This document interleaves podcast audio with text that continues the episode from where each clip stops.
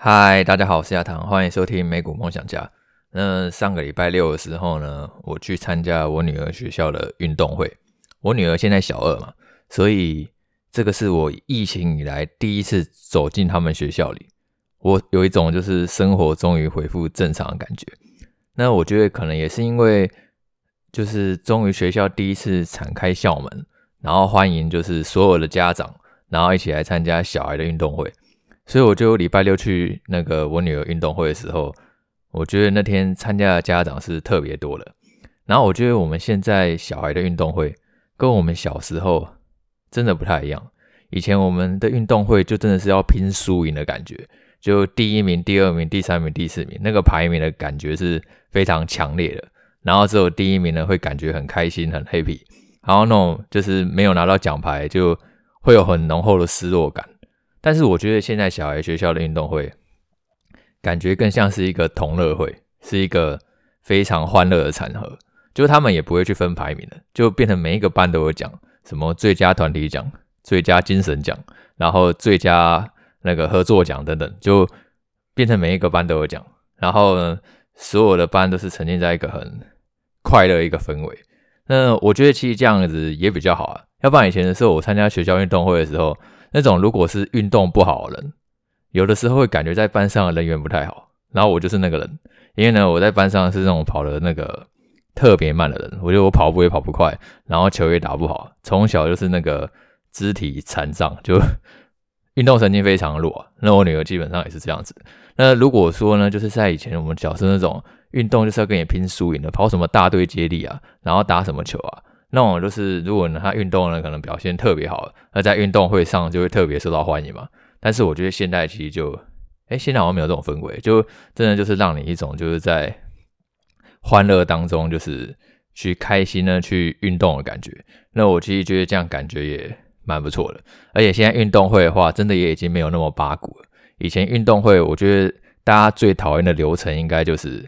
在那个讲台下面，然后晒太阳。然后听着来宾的致辞，虽然说礼拜六寒流很冷啊，没有这个问题，但是如果要站在那里听来宾致辞的话，其实那还是一个很无聊的过程嘛。但是现在学校运动会都不一样，现在那个小孩他们就在教室里面看那个直播，然后看来宾致辞，然后等到轮到他们表演的时候，再从教室里面走出来就好了。我觉得现在其实真的跟我们以前小时候真的不一样，现在小孩真的越来越幸福，而且讲话就是也都很很直接吧。就以前，哎，我是不是有讲过一个故事？就是之前我女儿呢，跟我们班上一个男同学，其实感情还蛮好的嘛。然后他们会一起图书馆，然后呢，一起到那个图书馆去借书啊、还书等等。然后那个男同学呢，其实就蛮常去跟他聊天的。然后那一天呢，我去运动会的时候呢，还听到就是呃，他们两个就是一起玩在一起。就我有看到对方的家长，然后那个男同学就真的嘴巴很甜。他会说，你是我的小兔兔，然后呢，那个我是你的小狗狗等等的，就感觉完全就是两小无猜这样。然后我女儿也超吃这套，然后呢，笑得超开心。所以呢，如果你真的想要呢去讨女生欢心的话，真的嘴巴甜是非常非常重要。然后上礼拜是那个圣诞节嘛，然后礼拜六的时候是那个二十四号，就是平安夜。然后在平安夜那一天呢，其实要摆一棵圣诞树嘛，然后说圣诞老公公会来。可是那一天就是刚好是我女儿的运动会，所以她忘记去摆圣诞树。然后我们呢，我们也就是刻意的没有去提醒她，想说看一下，说隔天她圣诞节的时候反应会怎么样。然后呢，原来她嘴巴上都不讲，她超在意。她隔天一醒来，发现说怎么圣诞老公公忘记她了，就完全没有收到礼物这样。然后我们才跟她讲说，因为你没有摆圣诞树啊，圣诞老公公当然就不会去那个放礼物啊。然后她在二十五号那一天呢，才赶快就是。动作超快，赶快写好卡片，然后说要要什么什么，然后呢摆好那个圣诞树，然后到二十六号隔天收到的时候，他才终于就是那颗紧张的心终于放下来，就好险圣诞老公公没有忘记他。其实这个文化也不知道从什么时候开始，因为像我小时候呢，我是没有在过圣诞节，我爸妈好像从来没有送过我圣诞礼物。然后我也不会觉得说这个世界上有什么圣诞老公公什么的，但是我女儿现在就还蛮相信的，就现在小二嘛，还是相信说这个世界上真的有一个圣诞老公公，然后呢会送礼物给她。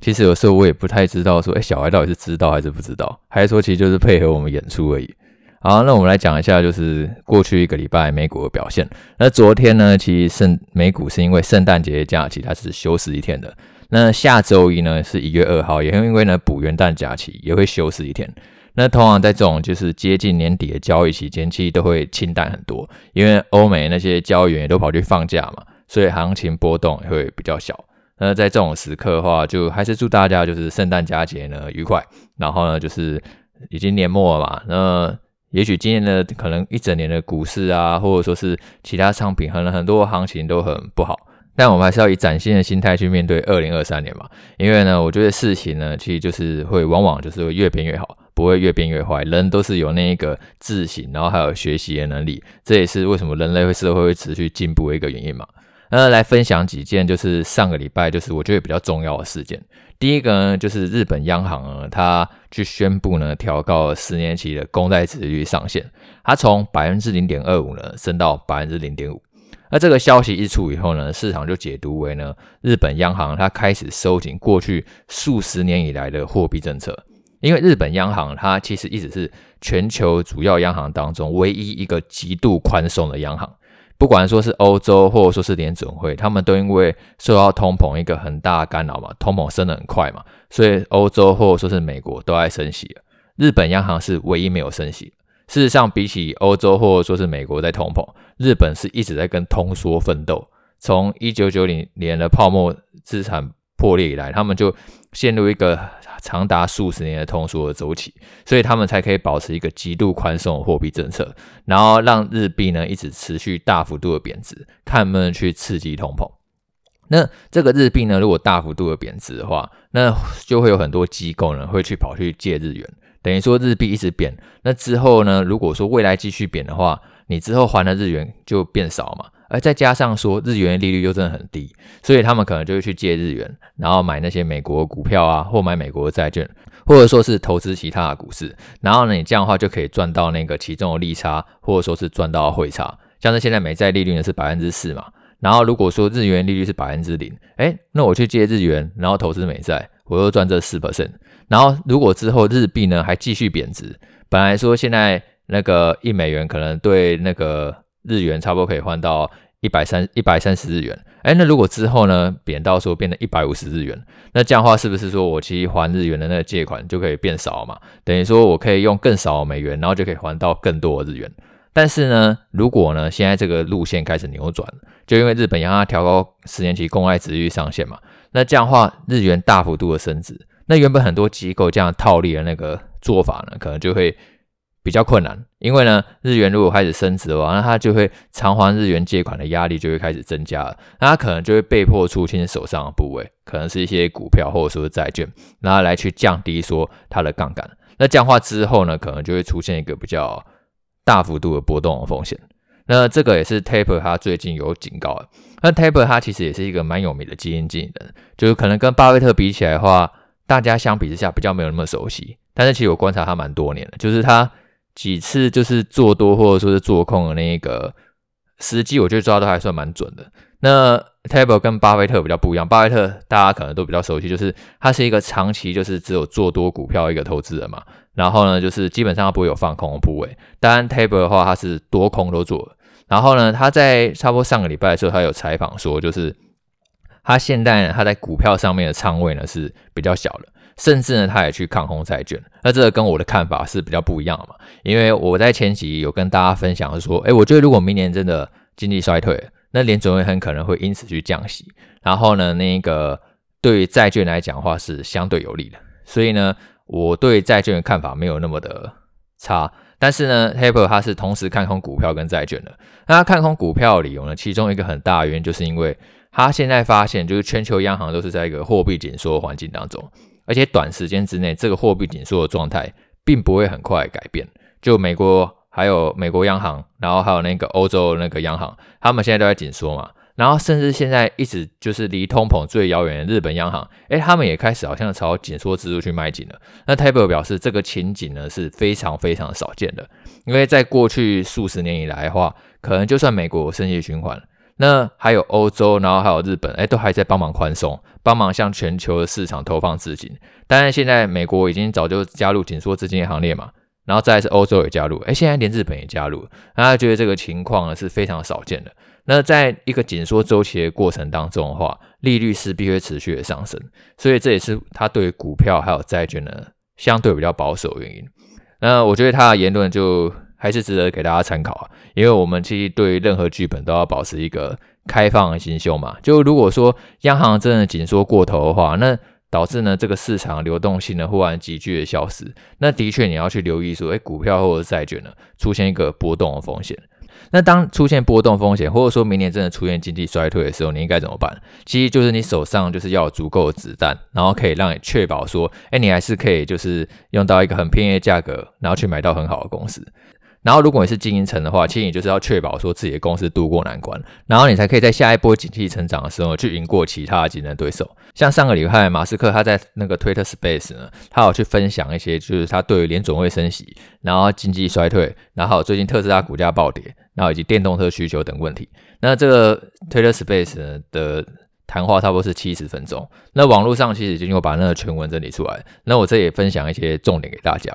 马斯克他自己也是对于明年呢经济成长是比较保守，他也是预估说二零二三年经济会衰退，而且他还认为说这个严重的程度呢，可能就跟我们那个二零零八年的金融海啸呢程度相当。等于说会是一场规模比较大的衰退，不过他也自己说，就是未来两年他不会再卖出任何特斯拉的股票，因为最近特斯拉股价跌得非常的惨嘛。那其中有一部分原因当然就是马斯克他疯狂在倒货给大家嘛。他会这么做原因是因为呢，他为要确保说自己手上有足够的现金呢，应对最坏的状况。因为他现在就是对二零二三年呢的表现呢是比较保守了。那如果说二零零九年就是局势再度重演，就明年可能真的出现一个。蛮严重一场经济衰退，那所有的股价也都会暴跌，就算是好公司的股价也是这样子。可是呢，特斯拉本身是没有任何债务的，并且它有两百亿美元的现金，它有足够能力的去度过那一个经济的衰退。那如果说你今天是投资人的话，你也要去确保说你并不是融资去买股票嘛，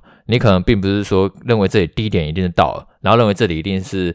all in 的最佳时机，然后就跑去借钱，然后扛债务等等的。那这样的话，你之后的压力就会很大，因为没有人知道。最低点在哪里嘛？像马斯克他是全球首富，他自己也不知道说明年经济衰退到底会怎么样啊。因为呢，其实呢，在那个 Twitter Space 里面，又有人问他说：“那现在特斯拉股价跌成这样了，你要不要去买一些库藏股？因为特斯拉手上竟然还有钱嘛，而且没有债务，那其实就有买库藏股的空间。”那马斯克他是回答说，他之后呢会去观察一下二零二三年的一个总经的环境，然后再去找机会回购特斯拉股票。因为如果太早进行回购，但是经济衰退又比二零零九年严重，那这样的话也就等于说太早买了，然后呢就会白白去浪费现金。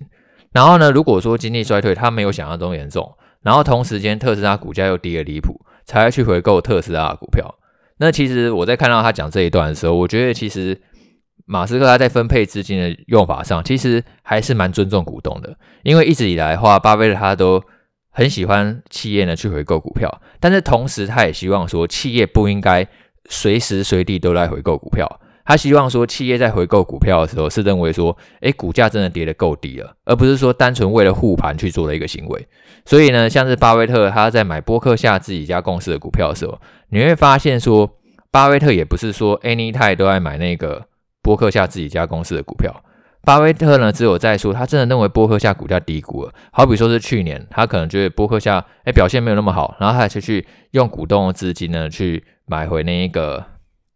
波克夏股票，等于说他会尽量把股东资金的使用效率最大化。那我觉得马斯克是有帮大家去考虑到这一点的。然后呢，在关于电动车需求的部分，最近其实应该大家都有看到说，其实特斯拉它已经在调降那个中国还有美国那个电动车的售价。那如果说你去降价的话，你势必说会影响就是之后毛利率表现嘛。虽然说可能最近很多原物料价格都大幅度下跌了，因为之前特斯拉它为了应应那个原物料价格上涨啊，它其实是有涨价的。然后如果说之后原物料价格下降，它要去因此同步调降价格的话，理论上来讲，它的毛利率呢受到影响会比较有限。不过其实马斯克他其实有给大家一个就是相对来讲比较保守的剧本，就是因为最近呢联准会它一直在。疯狂的升息嘛，那大家也知道，买车大家不太可能就是现金全部拿出来全部买，一定都会用车贷去买，这个是很正常的行为。那所以说利率上升的话，它一定会降低那个购车的需求。然后所以呢，如果说呢特斯拉它要维持它原本销量目标，特斯拉它之前一直重申说，诶，它未来几年的销量，它希望每一年可以去成长至少百分之五十。那要怎么样达成这个销量成长目标？那这样的话势必就是要降价嘛，才能够去刺激需求嘛。那马斯克他认为说，这个特斯拉的它有一个优势，就是说它目前毛利率啊是比其他任何车厂都还要来得高了，所以它有足够的空间呢去降价，然后刺激销量的成长。可是这样的话，利润率呢，它势必会因此降低，然后甚至会直接导致亏损。不过特斯拉还有一个优势是说，它未来可以就是透过那个升级自动驾驶，然后来去创造更高的利润嘛。因为呢，如果说他想现在这个车子便宜去卖你，然后呢，也许他可能在没办法在这个汽车上面赚到足够的利润。但是之后如果说你可能去升级那个软体的话，然后让这个车子呢有更高自动驾驶的功能，诶，那它还是可以去从中回收其他的利润。这个就是其他汽车公司无法做到。然后甚至他还说，就是他还是相信说，诶，未来五年之内，特斯拉会成为全球最有价值的公司。虽然说可能现在特斯拉股价跌成这样，大家听到他讲这句话的时候，嗯，可能觉得嗯，好像没有什么太大的说服力哦。而且另外一个，我们之前有讲过，就是说那个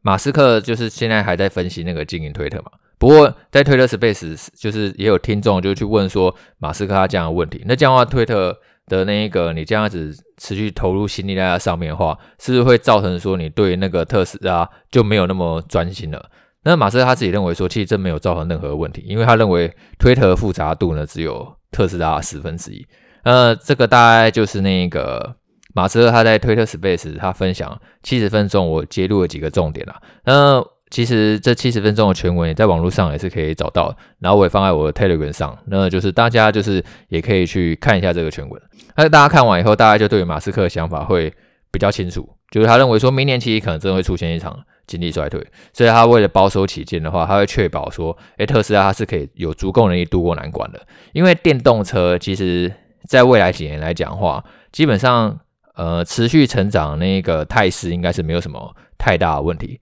就我们不见得要去看特斯拉他自己的看法，我们去看一下其他车用半导体的看法。例如说，像是恩智浦，它是全球一个蛮大一个车用半导体的公司，它就预估说，二零二四年前啊，这一个车用半导体的年复合成长率呢，至少还是超过百分之十。然后呢，而且电动车它其实现在就是在一个拐点，就是说电动车它其实之后的渗透率呢，很有可能会大幅度的提高，因为现在所有车厂都开始跑来做那个电动车，然后再加上说一台电动车的半导体含量，其实是比原本燃油车含量高出四倍以上，所以其实车用晶片未来几年就是持续成长的机会呢，还是比较高，它还是一个就是长线成长的产业。那假设说明年真的因为总经环境不好，然后导致这些产业有所下修的话，那我自己都还是会早买一点比较多啊，并不会说因此就去看空它。然后上礼拜呢，美光有公布财报。那美光它在最新一季的财报啊，它表现就是还是不如预期，就是营收就是继续的衰退，而且它再次下修了二零二三会计年的资本支出。原本上季呢是预估八十亿，然后现在下修为七十亿到七十五亿，比二零二二年的一百二十亿呢直接大砍四成，而且它还进一步去宣布说，它要裁员百分之十。